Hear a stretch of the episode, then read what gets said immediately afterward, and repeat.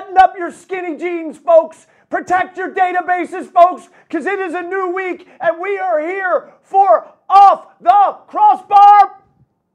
I am the coach, Pete Eibner. I'm here with my main man, the co coach, Adam the Miz Mizell. And we are here to talk about all things Baltimore soccer. And we have a show lined up for you today, folks. What we got cooking, we're going to talk about FC Baltimore Christos' big win over DC United. We have superstar player from the Harrisburg Heat, one of the best coaches around on the girls' side, Val Teixeira. We're going to be talking about what he's doing. We're going to talk about the role of the manager in club sports. And of course, we are following up with what we couldn't get to last week, and that is Landon Donovan interview. So we are fired up here.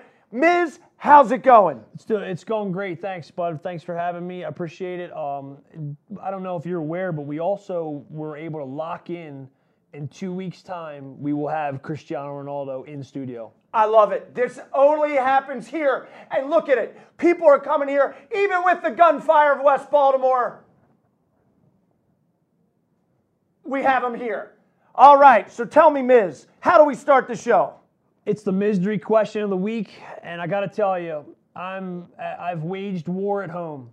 Waged war. The the misery question this week is going to take you to the edge. Okay, it's really going to press your outdoor skills, um, and, and you're going to have to really dig deep and try to come up with a solution for me. Okay. So over the past couple weeks, I've been uh, absolutely under siege with these lizards around my house. And I've seen them before, but this year it's just, it's off the charts. Literally, I walk out back and I feel like I'm in Jurassic Park. I'm pretty sure the other day I saw a velociraptor out there. So, my question to you how do I get rid of these lizards? Well, I am actually going to say this. I have no freaking clue how to get rid of lizards. You live two miles from me. I've never seen a lizard in White Marsh before, ever. What are they, like salamanders? Newts-ish, I guess. I don't know. They're all over the place. Unbelievable. Here's what I would do. This is just me off the top of my head. I would get 15 year old kid out of school, summer vacation. Get him a wiffle ball bat and let him smash away. That would be my thing. Or get a bigger lizard to chase the lizards. So ignore the Google suggestions of eggshells, mothballs, monkey balls, all the all that. Listen. I don't want to hurt moths and I don't want to hurt monkeys. So if you're going to use eggshells, that's fine. But I don't think you should be using mothballs or monkey balls for anything else than what God intended for mothballs and monkey balls to be used for. And that is to step on them, correct? Correct. As always, Ms.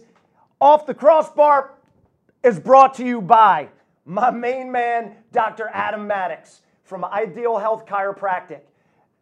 Coach, let me tell you something. This guy hooks you up. If you have any type of hip injury, back injury, he's the kind of chiropractor. What he does, he starts with the feet to make sure your feet are balanced Yeah. and works his way up. I'm telling you, I my back was so jacked up a while back. I looked like that uh, that one woman in the movie um, Speed? not Speed, not Speed. That the, the other one. Um, Mike and Dave need wedding dates?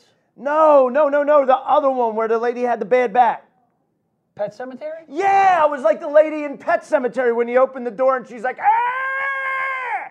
That's the way my back was. Dr. Adam Maddox hooked me up, straightened me out, and I'm telling you, by the time he got done, I was dancing like George Jefferson from the Jeffersons, folks. I was moving, I was grooving, I was popping, I was locking. It all worked out. So go call Dr. Adam Maddox if you are having back issues, because he is the man. And now, without further ado, you know who we got to bring in? I'm going to think about it a minute. I don't know. We got to bring in guy that needs no introduction anywhere in the civilized world. But we are not in the civilized world. We're in Baltimore, folks. So let's give him a big round of applause for number seven in your program, but number one in your hearts, Val Teixeira. And now making his way to the floor. By the way, making his way to the floor, none other than number seven in your program, number one in your hearts. Hold on. Hey, can we play the intro music for him? Val Teixeira, everybody. Val, what's happening? Hey Pete, how are you? What's up, buddy? Thanks for having me. Thanks for coming. Appreciate you being here, man. Thank you. Big Val starting off. Tell us what's going on with you. Uh, I mean, it's it's been a great year so far. We just uh, finished up the tryouts with our club, and uh, we had a lot of quality kids show up. So we're just preparing things for the for the fall. Now you're with Premier Coppermine, right? Yes. And what is your title there? So uh, I'm a director of coaching for the girls program. Excellent, excellent. And that started that, and Premier was where you started and brought that program up, and then there's a merger with Coppermine, correct? Yeah. So I started with Premier about seven, eight years ago. Primarily was just girls side, and then we added the boys side, and now we just uh, partner up with Coppermine. It's been a great uh, relationship so far. And you also coach at NDP, correct? Correct. The girls varsity team. Girls varsity, which, by the way, one of the best teams in the it was at the IAAM. IAM, that's our conference that we play, A conference. It's very tough conference, isn't it? Absolutely. We play against the McDonough, Spalding, Mercy, John Carroll, Yeah, all good St. teams, Paul's is now in the conference, Roland Park, so it's very competitive. What's the next step for you as we're going into the season? So uh, the next step is obviously my O1s uh, have state cup finals this Sunday, and then we already qualified for regionals and national championships since we won the national league. So the main thing is to keep everyone healthy, keep, keep everyone sharp, and get ready for the national title. Very cool, very cool. We need to bring. When's the last time we had a girls team win a national title from Baltimore? It's been a minute. It's been a while. I think uh, when I spoke to Brad Ruse, it was probably in the early 90s. So But I go back and I, I feel like we we do a great job developing you know top level girls players in the area, and there's you know we have a lot of great coaches on on the girls side. Yourself, Derek Woodward, Doug Pryor come to mind. Um, but you know, what do you think is the the problem with how come we can't get that next level player? Like, what where does the what what's the problem for you know, not allowing those girls to kind of go all the way through. Like, can we we get great players locally and then collegiately, but why can't we get a player to the next level? Uh, I mean, I think it comes down to the kids knowing what they want. You know, a lot of kids want to play at the highest level, but as they get older, they see that you know the commitment is there and the hard work, and sometimes they just you know change their their goal and they just want to pursue playing in college and then stop after that. Uh, it's funny that you bring that up because one of my former players just signed a professional contract in Switzerland for FF. Lugano, uh, and they actually just won uh, a berth uh, entrance to play in the Champions League. So she'll be Oh, playing nice. the Women's Champions League. awesome. Yeah. That's awesome. Very cool. So, Congratulations. Thank you. and you Those- said you've been in, in the on the girls side and, and locally for about seven years. Yeah, so I uh, moved to Baltimore in 2009. Uh, technically, I came to play for FC Baltimore uh, in the NASL, and then I started coaching at SAC for two years. And then from SAC, I uh, moved to uh, Premier Soccer Club. So back then, I actually started on the girls' side way back in the day. Um, but when I was when, when I was on the girls' side, it was like there wasn't as many talented players. There were some very talented players, but not as many. So I think the the, the, the level of you know the amount of, of players today on the girls' side is way far greater than it was back then. That's a credit to you and, and some of the other local coaches. But what do you think from when you from day one when you got here until today? Like, how do you see the girls' side evolved in the area? What do you think we're doing to, to help that? Well, I think first and foremost, it's the women's side in this country has been growing a lot. I think winning the, the World Cup helped a lot. So there's a lot of females playing soccer, and I think, you know, the numbers have grown every year. I think, you know, Baltimore, you know, not to be biased, I think is probably one of the best states when it comes down to soccer. Uh, you know, it's it's easy when you see our teams compete in the national level that we always go extremely far. But going back to your point that you said that why can't we get to the national title? I think you know there's there's so many teams, so many clubs that you know each team will have maybe a handful of good players, but if you know at some point we can come to a, an agreement that collect the best players and put them in one team, I think we can win a lot of national titles in the boys side or the girls side.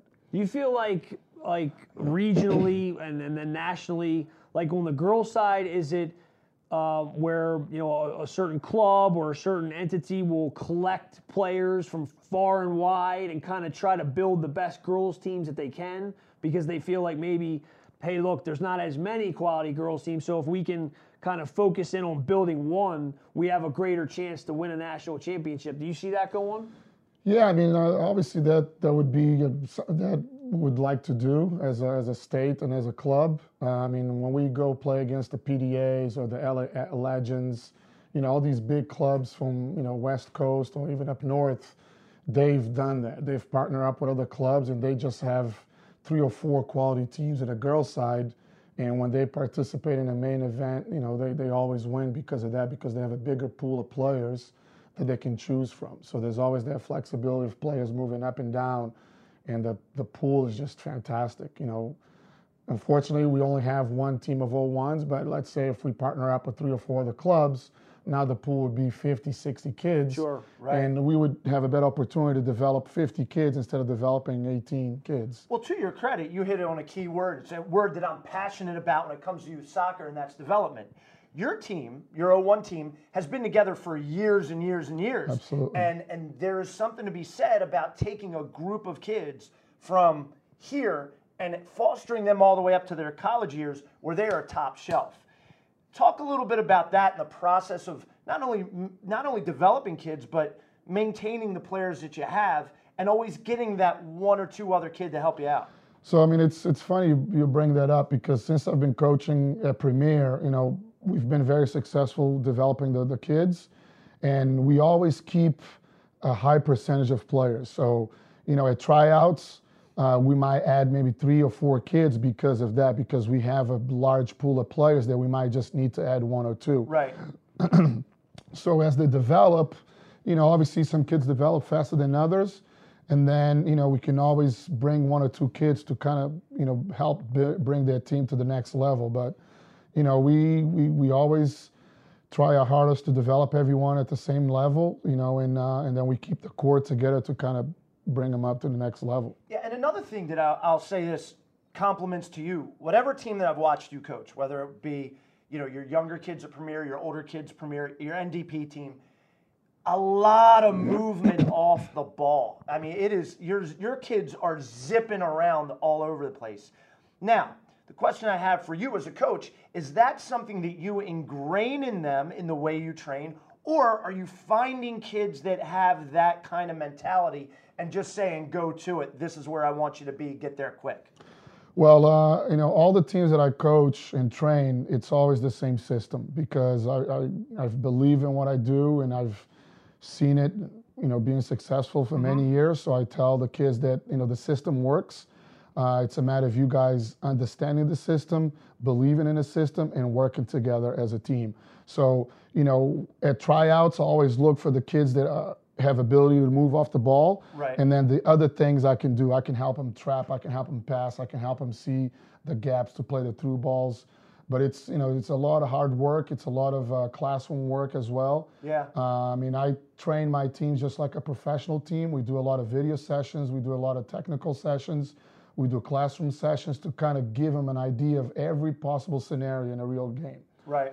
So when they get to the game, they've know what to expect if a certain scenario happens because we do train a certain way that they expect that. Very cool. Now, how about you as a player? When when you were coming up playing, uh, you grew up in Portugal, correct? Exactly. Yep. Grew up in Portugal. Did you have coaches that taught that same way, or is that something you developed over time, playing at different places, different countries? different coaches? So, you know, I grew up in Portugal, played for Benfica Juniors at the time. It was one of the best European teams in a country. So I always had good coaches, great coaches. Uh, one of my coaches at Benfica was actually Jose Mourinho's assistant coach at Real Madrid at wow. Chelsea. So, you know, I've learned from some of the best. They've pushed for me, and, and they said if you continue to work hard, you have a lot of talent and you can go far. Uh, and then, you know, I came to America when I was 17. It was a kind mm-hmm. of heartbreaker, but I was able to develop in Europe and then come to US and continue that. So, but when I played, I've always visualized everything and I always thought ahead of everything. So, yeah. you know, as the ball was on the right side, if I'm in the left, I always said, if the ball comes to me, what's my next step? Who's open? What can I do to uh, to make a, a certain right. scenario happen? So, and I tell my players that I said, when you play the game, you should be thinking like a computer. You know, before the ball gets to you, what's the next step? So you should try to be two or three steps ahead of everyone. You know, that's something that I took from uh, Pete Caringi playing for him. He was he always said great players think one step ahead, two steps ahead. The players that you watch on television, they're three and four steps ahead, thinking where to be. And that changed me as a player because I was just a kid that if I got the ball, I did my best with it. And and learning that changed my game to being where do I need to be? Why do I need to be there? What's my next run? What happens if it goes wrong? And and that changed my game as a player. Um, so what, when you came to America, where where did you land? So my family came to Boston, Massachusetts. So I went to high school in uh, Massachusetts, and then. But you never uh, picked up the accent. I don't get it. no, I, I, I do. Sometimes it comes out. Could you imagine if he had a Boston accent and he's walking around going, Park I my need to car." Park my car. Hey, come on, guy. I need to park my car. Let's go down Foley Field, hit some dingers, right? I would love to watch you coach on the sidelines. You gotta cross the ball over there. What are you doing? a little bit of Boston and Italian. I mean, it's there's a lot of uh, ethnicity in Massachusetts. so you That's get a lot great. of those funny accents. to just bring you back in locally, like, are you are you kind of happy with where things are at on the girls' side? What things you think we can improve just around here? I know the you know the the, geogra- the geography poses some challenges, the traffic, getting the training, and all that thing. But uh, is there anything we can do locally as as as a collective unit to try to boost the girls' side, or are you happy with where it's at? I mean, there's there's always room for improvement. I think you know me taking over the girls' side. I think it was a challenge because obviously you know when I coached at Loyola and the boys with Coach Lee, you know it's a different type of coaching. You know uh, the girls, you know you got to approach them differently. But I've I've been very blessed and happy to coach a lot of fantastic players. Uh, and I think one thing that we can improve is one, give them a little bit more opportunities as far as you know if they want to play collegiately, if they want to play professionally, because we do have a lot of talent. And some of the players that I've coached or played at you know big to one programs, and I've asked them, I said, how come you've never tried to go pro? And a lot of them don't know how the process works. Sure. So I think that's one of the things that we can educate some of these kids and say if you want to play overseas or if you want to try out for one of the professional teams in in uh, in the U.S., you know this is the route that you should go. Um, me personally, my goal is to uh, to try to bring one of the best teams uh, to Baltimore uh, for the women's side. So you know I started a U23s girls two years ago that has a lot of my former players and a lot of kids from ODU, from Maryland University, from LaSalle, UNC. You know, you're talking about big programs Sure. that kids from Maryland go to.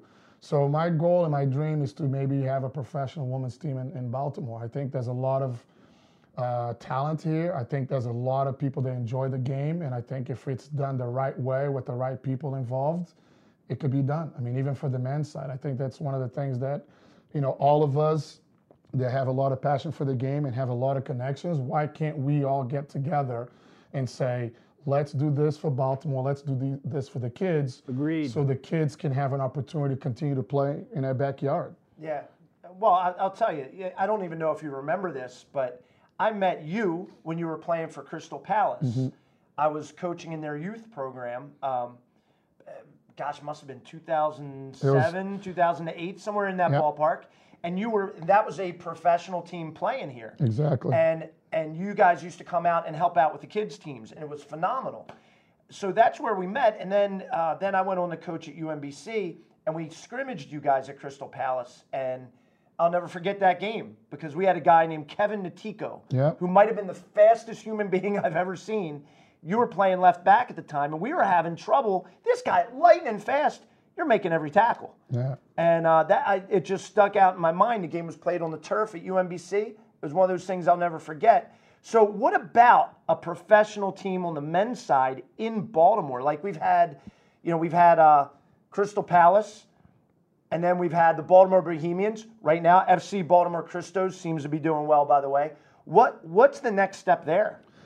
I mean, like I said, you know, the, next step is the resources. You know, there's a lot of people that like the game, enjoy the game, is trying to get everyone together, sit at a table, and say, what do we need to do to bring professional soccer to uh, to Baltimore? I mean, Remember a few years ago when Chelsea played against AC Milan, you know, M&T Bank was packed. 70,000 70,000 people. You know, I mean, it's impressive. So why can't we bring something like that to uh, to Baltimore with local kids and you know get some international players as well? I mean, I think there's a lot of potential. there. I think it would be a huge success, but you know what the number one thing needs to have happen behind it? Unfortunately, it's not the talent, it's the payola. It's the cash. Like Timmy Whitman was saying last week, people will follow the money if the money's there. exactly. And so, eh, how do you go about solving that problem? You find a guy with a lot of money. Find a guy with a lot of money. And that is Adam the Miz Mizell, everybody, because we're in the basement of a bank and he knows how to get the cash. On the way out, we'll just you know see if we can talk to a manager upstairs and see what happens. See if we can get the ball little, rolling. just a little bit of money. But I, it, it's funny you said that about the, the Chelsea game because I'm always thinking that I'm like, wait a minute, when we get AC Milan here and Chelsea here and Real Madrid and Roma, it's seventy thousand plus. Right, right. We put our own little you know pro team together, and whether it's USL or whatever, it doesn't matter. But so we go from seventy thousand to one thousand. Like I don't. That we, we got to be better than that somehow. And I think you know I think it's starting to get back though. I think uh, momentum's going with FC Baltimore Cristo, so hopefully that keeps going. Well, why don't we segue and we'll talk about that right now? FC Baltimore Christos. Uh, I know you're a Christos guy. You're a Christos guy. I'm a Christos guy. CTID. Anyway, um, that team's doing very well. They just played the DC United under 23s and uh, and came away with a 2-1 win. Um, played better than a 2-1 win, I thought. What do you think? Yeah, I think so too. And it was it was pretty cool in that game. We had a lot of local flavor on both rosters, right? So there were some kids from the area on the DC United roster, and then obviously the kids that we have on on the Christos team as well. But um, I felt like Christos was better on the day. I mean, I didn't, uh, you know, DC United had a couple looks. But um, other than the goal, I felt like you know there were there were more the, the play and the lion's share of the game kind of went towards FC Christo FC Baltimore Christo's way, in my opinion. Yeah, and was- so I, I thought the same. Great goal at the beginning. Ah, Great combination play from about 20 yards out. Started with Trey Pulliam, and then it was bip, bip, bip. Knocked the ball across. Uh, a, a great swing in across the box. Everybody thought he was shooting from the six. Plays it in. And my favorite player, Nicky Gomes, gets his second goal of the year. Nicky, what's up, Nicky Gomes? Second goal of the year. And, uh, and from then, I just thought they were flat out better. a lot of kids from that position, uh, the final ball across where he slid it across the box and, and Gomes was able to finish. A lot of kids would be programmed to try to shoot or finish from that that range, that area, that look and angle. Um, the kid did well. Goalkeeper kind of played the shot, right? And so he knew that as long as there's a back post runner or you know a guy there to play it to, it's it's an easy goal. But sometimes there's no one there to play it to, or you, you're really flirting with offsides there, so you have to be careful. But the right play, and it was a fantastic goal. The build up before was absolutely beautiful. Perfect. So as the game went on, you know who really impressed me coming out of the back? Uh, a kid from Loyola University, uh, uh, Jonathan Souza, played a great game. Um, I thought coming out of the back for them, he assisted the first goal. So as the combination went by, he's the kid that made the decision to cut that ball back across the box. Um, anything on him, Val? You know him. Yeah, I mean, uh, he's from Portugal. Uh, met him last summer. Uh, you know, talked to him again not too long ago at Loyola about what, what his plans are. Uh, kid that grew up, uh, you know, playing for Red Bulls Academy, and uh, his goal is to be a professional soccer player. So I think he's got a lot of potential. He's, uh, he's very crafty on the ball. Yeah. He's smooth. He, he sees the game a little bit earlier than others, and he's he's able to bring that uh, variety to the FC Baltimore players. I thought, uh, seriously, I thought where they were their strongest was when DC United was starting to press a little bit on the attack. It wasn't just him, but it, all of them won the tackle, got it, kept the ball moving. And really, DC United had no answer. Now, what makes me impressed about that is FC Baltimore Christos beat Christos for nothing a week ago. Christos two years ago played DC United in the Open Cup, and up until the 85th minute, it was a 1 1 game. And, and I'm telling you right now, I was there.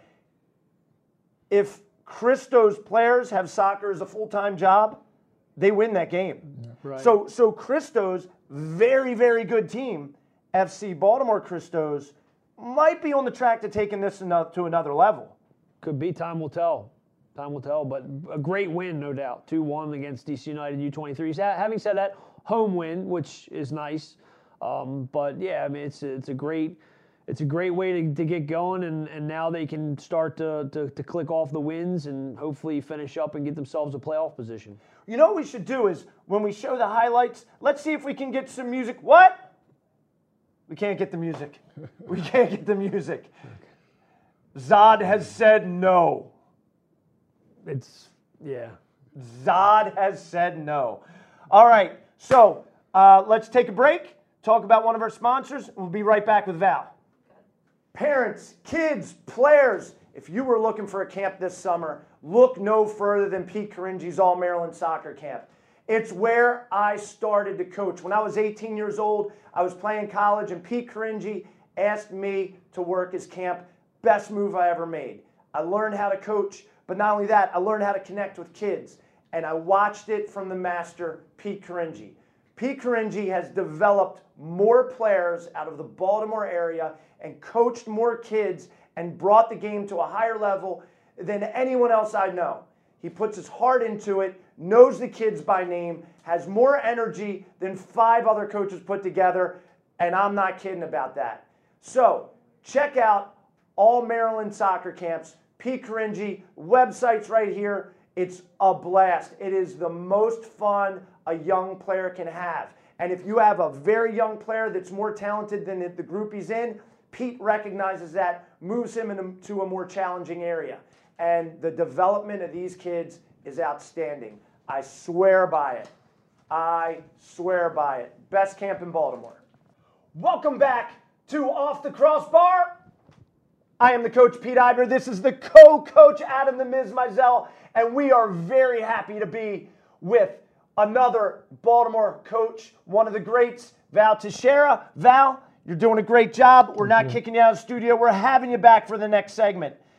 That's, and we've booted people out before too. We've For kicked much them less, right out. by the way. Much less. Thank you. So, Val, you coach successful teams, you build successful teams.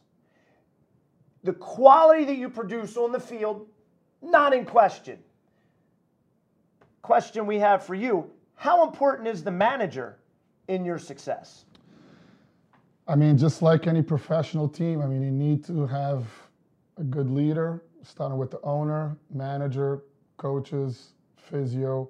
I think the manager is probably one of the most important pieces of a successful team uh, because you know they always have to plan everything, prepare everything, so the coach doesn't have any headaches and distractions, and the players just focus on playing managers like they they have worries we'll never know you know like they're worried about what color's the other team wearing so you know we make sure we have the right jersey and you know we had to upload stuff to the TeamSnap and we have to make sure this is covered and that's covered it's more i mean I, I've been very blessed to have amazing managers but it's it's really one of those things where if you don't have a good manager you can fall flat on your face as a group. I mean, it really is. They're so important. They're basically the backbone, you know, the the main wizard behind the curtain, if you will. And um, yeah, I mean, it's it's a huge role in, in any sports team, but especially in club soccer with the travel, the hotels, things like that. I tell you what, if you don't have a manager that's up on top of things, it can all go swirling out of control. I mean, literally swirling out of control where hotels don't get booked people are staying all over God's country, where, where parents start to lose their shape as a unit, which affects the players. So managers are really important. Why don't we have coaching classes we got to take, right? Mm-hmm. Coaching classes of further education. How come there's nothing set up for managers? I mean, in our club, we do. We have a managers meeting to kind of guide them and, and help them with their procedures. Uh, but again, I mean, I think you know to help the, the, the sport, you know, coaches get educated, managers should be educated, uh, directive coaches should be educated, even the players should get educated more often with injuries because a lot of times we have a kid that is injured and they want to play and we have to tell them, you know, yeah. your health comes first. Absolutely. You know, Big one is concussions. No doubt. I mean, concussions. I'm going through this right now. One of my best players on my 2003s got a concussion three weeks ago, still suffering symptoms. And he's a kid that always wants to go. And, and you got to tell him you can't go. Can't roll the dice. You, You gotta sit can't 'em go. And, and and- Follow doctor's orders and then follow protocol to get him back on the field. exactly. But you know what blows my mind? Changing gears for a second. I mean, we're here in soccer, right? In soccer, they made a new rule a few years back that you can't head the ball until you're 12, which is crazy. Because now instead of kids heading the ball when it's here, they're putting their foot up to a kid's face and getting spikes to the cheek. But that's beside the point. I'm watching the girls' women's lacrosse national championship, right? Women's lacrosse national championship. I watch the men's too. Men wear helmets, shoulder pads, they got face masks. They're set. The girls just a Girls, little goggle. they got goggles like they're doing a science project. Right. Oh, and they get a mouthpiece. They get a mouthpiece. And these girls, Maryland's playing Boston College, and Boston College is losing.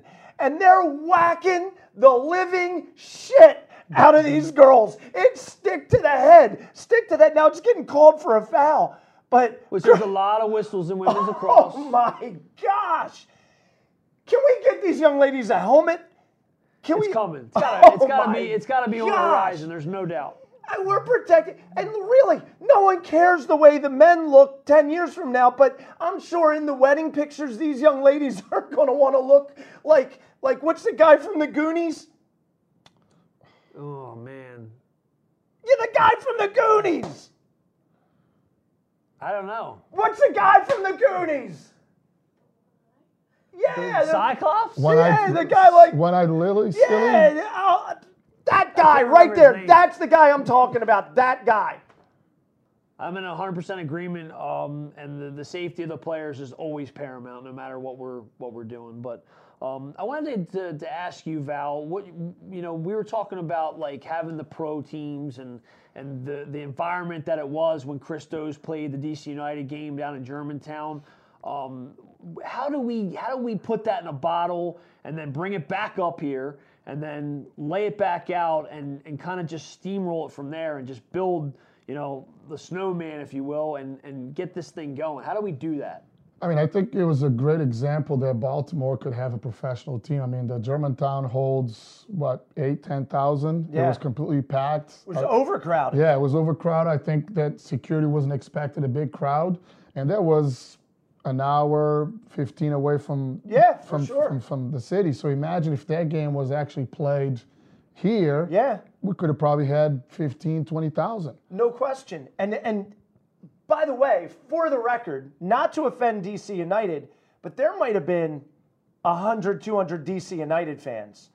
It was all Christos. Absolutely. All Christos. There were bus trips from Baltimore going down to watch the game, all of them wearing Christos stuff. Behind the goal, it was all the lime green. Everyone was wearing the Christos lime green shirt. It looked like a, a game in Europe. It was fantastic. I think part of that, though, to your point about the, the the limited number of DC United fans, is because they have a pro team and they can kind of, well, we'll not go this week to see whoever this Christos team is. We're going to go see Red Bull or we're going to go see the Portland Timbers. Yeah. you know that's kind of probably how that happened. But um, I feel like if we get this this thing going here eventually within the next couple years, uh, it's going to be tough because you know the MLS at a certain point is going to get involved and they're going to say, hey, look, you got DC 45 minutes away. We're not going to get crazy and try to deplete the, the, the fan base and, and ask people to choose. And so they may look at it as a bad business move, and I think that's that's a problem. yeah, but I mean, if you look at the geographic in New York, you have the and New York FC, and then you have Sure, the I Red agree. Bulls. I mean, but that's that what brings the best out of the game is like you have two teams that are so close to each other that it becomes rivals, and it it, it becomes even a better environment overall. I mean, you have Manchester City, Man United. You know, it's it's a great uh, atmosphere, and I think it will benefit Baltimore if we can bring a professional team here. There's no question. And I'm going to tell you right now, there are people like me who grew up in Baltimore that get pissed off that we get lumped in with DC for everything. I really Baltimore Colts left when I was maybe 13 or 14 years old. And I remember being livid that all of a sudden stores are selling Redskins crap. I don't want Redskins crap. I'd rather have no crap. But but it's the same thing with Baltimore soccer. We are our own entity. And and respect it. And and I say that if the right people, the right money, the right everything comes together, Baltimore soccer has a professional team. Absolutely. Agreed. Baltimore's also, though, as, as great as we are, and we're, we're willing to back anyone, but we also like a winner. So, it, you know, it's going to be tough to, and there'll be some of that, hey, look, we'll support you for a couple years, and if things don't start to turn around and go right, you know, that's where it can derail a little bit. But I think we would have no problem at all building a support, a fan base, and getting people behind a pro team. I, I just, I feel like we can make it happen. Again, look, when Mamadou Kansai scored against DC United, he ran to the fence, and it was a mob scene at the fence. My daughter just got off ACL surgery, and she was sitting on the ground, and the rush of people down to the, from the hill, she almost got trampled. I had to lift her up and pull her out of the way. It was absolutely phenomenal. And that is the passion that Baltimore soccer has. We need to tap into that and keep that and build that. And I think it starts with FC Baltimore Christos.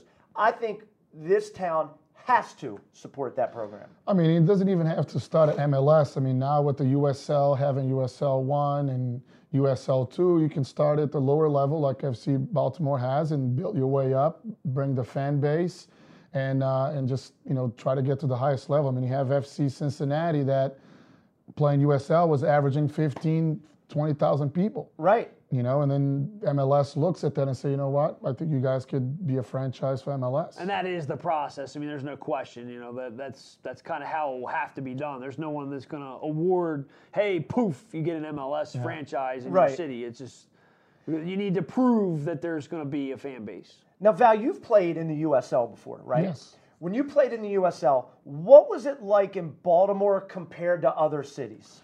So, you know, to be honest with you, I mean, we played against teams from all over the country. I mean, when we were in USL, we played against the Real Maryland. We played against a team in Massachusetts. We played against the Charlotte Eagles. Uh, we played against a team in Bermuda. So, you know, the fan base wasn't as big as expected, but there right. were some teams that averaged 2,000, 3,000, like we did a few games.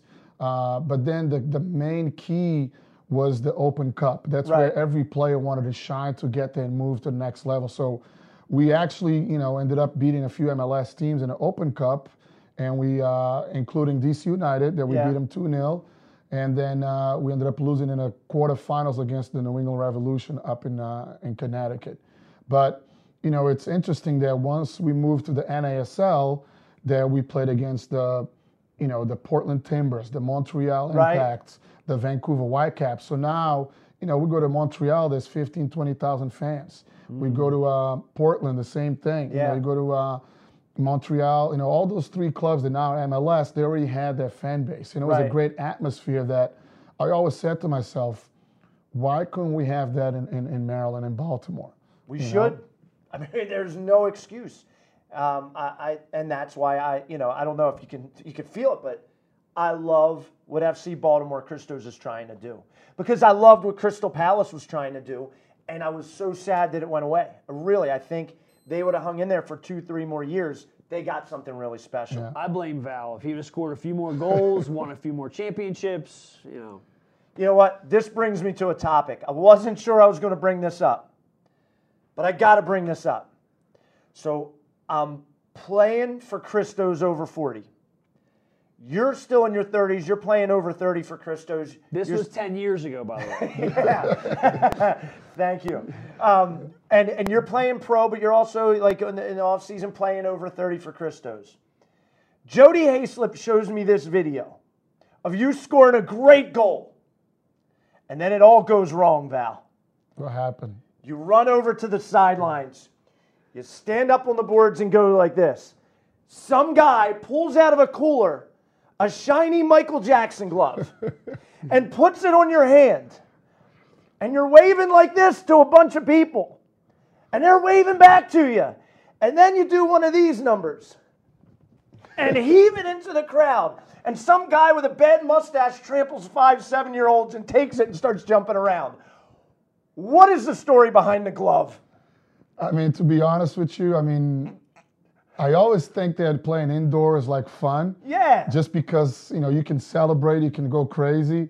So one day I was just home and, uh, you know, my roommate had a, you know, a Michael Jackson glove from ha- Halloween costume. Right. And I said, I'm just going to take it one day, bring it to a game, and use it as a celebration. So I did that in 2012. The fans loved it. I've been using it since then. Did you keep it in the bench and you score and run over to no, get it? that's where people want to know where I kept it, so I won't say where I kept Okay. it. It was hidden somewhere. I've heard rumors that it was on his person.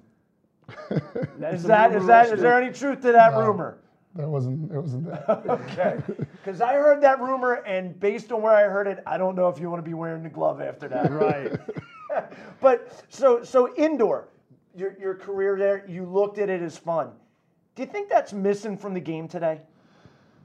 I mean, yes. I mean, you know, for me, you know, I always say that the best players are the ones that are having fun playing. One of my favorite players was Ronaldinho. You always play with a smile. You put on a show, and I think that's what it's missing a lot. Uh, it's you know the the players with passion, with a lot of enthusiasm, having you know the passion and enjoying the game, scoring goals and celebrating. I think that's what the fans want to see.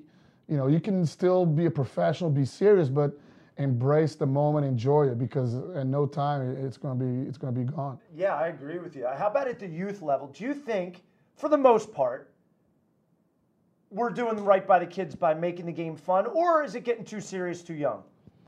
No, I mean I think you know you can still have fun playing the game, but then obviously when it gets to a certain level, then they have to be a little bit more you know responsible and be a little bit more serious. You know when you're talking about you know the competition that we go to national league. You know, yeah, we want to win, we want to be successful, but we want the kids to enjoy it. If you score a goal, have fun, hug each other, you know, plan a celebration because that's what brings the best out of the team. And college coaches love to, to see that. You know, they want a kid that is like happy and enjoying the moment. I always felt like when the the, the, the stakes of the game determine how much fun the kids have. Like, uh, and, and it shouldn't be like that, but that's just by nature. If it's a high stakes game, uh, palms are sweaty, kids are nervous, and and uh, they're they're more apt to be serious about it, and you don't see as much fun and cut loose. But if it's a game where a scrimmage game on the side of a hill somewhere and no one cares, you see their real you know personalities come out and they're having fun playing. You know, that's one of the things that I, I swear by is those scrimmages, playing pickup. That's where that's where smiles are on the faces, Sure. and that those prepare you, honest to God, for those big moments in games, the training, all that. It leads up to those big moments, but the passion starts getting together with your buddies, getting together with your friends, and kicking the snot out of each other. So Val, we have one thing left to do, and let's talk about mullets. Did you ever have a mullet back in Portugal? No, I did uh, when I came to America. I did have, uh, you know, I used to change my hairstyle all the time. I had a mohawk, and then I had long hair like Didier Drogba. Then I dye my hair blonde, and then you know I do crazy stuff. He has always had great hair. Like from the time I've known him, one of the best, one of the best hairstyles in soccer, and it's always changing. Me, done. yeah, we but you don't that have to option. worry about you know gel. Wake up in the morning, you're good to go. I'm good to go. We I- save, we do save a lot of money on product. Absolutely. I know, but the bad thing is, you know how many sponsors? Like I go to like like hair care products wanting to sponsor the show, flat out no. Really? Minoxidil wants to though. Mm. I, I can't remember the last time I used the LA Looks gel. You know, back in the day. It's great. So, all right, what we have, we have our favorite mullet belongs to none other than the great late Patrick Swayze. We have different mullets because he had ma- many mullets. Talk about his mullets. A plethora of them. I mean, he had Youngblood mullet. You have um, Point Break Point mullet, Break mullet. It just goes on. Roadhouse mullet. Roadhouse mullet was so nice, and but but he had to, you know, he had to not be nice sometimes, so it kind of got a little messy. But yeah, he's had so many great mullets over the over his career. It was, it was it's amazing. So what we do, we give one player each week the Patrick Swayze Player of the Week. Look at that beautiful mullet right there. Beautiful mullet. Absolutely gorgeous. And now, who gets it, coach, because if you want the ultimate, You got to be willing to pay the ultimate price, Val. Um, Jonathan Souza from FC Baltimore Christos this week, player of the match for them as well. I thought so too. I agree. Uh, plays at Loyola. Awesome game. Great assist. Played his ass off. So here we go. John Souza. Boom! You are the ideal health chiropractic Patrick Swayze player of the week. We are off the crossbar. I am the coach, Pete Eibner. This is the co-coach, Adam Ismazel. Special thanks to our special guest, Val Teixeira, for coming out and spending some time with us. Oh, we ran out of time. I'm so sorry. Landon Donovan, we He's will actually get back he's to you. He's calling right now. I can see your phone's going on. I am so sorry. We will get you on next week. We've run out of time. Everybody have a great week in soccer. We are off the crossbar, and we're out of here.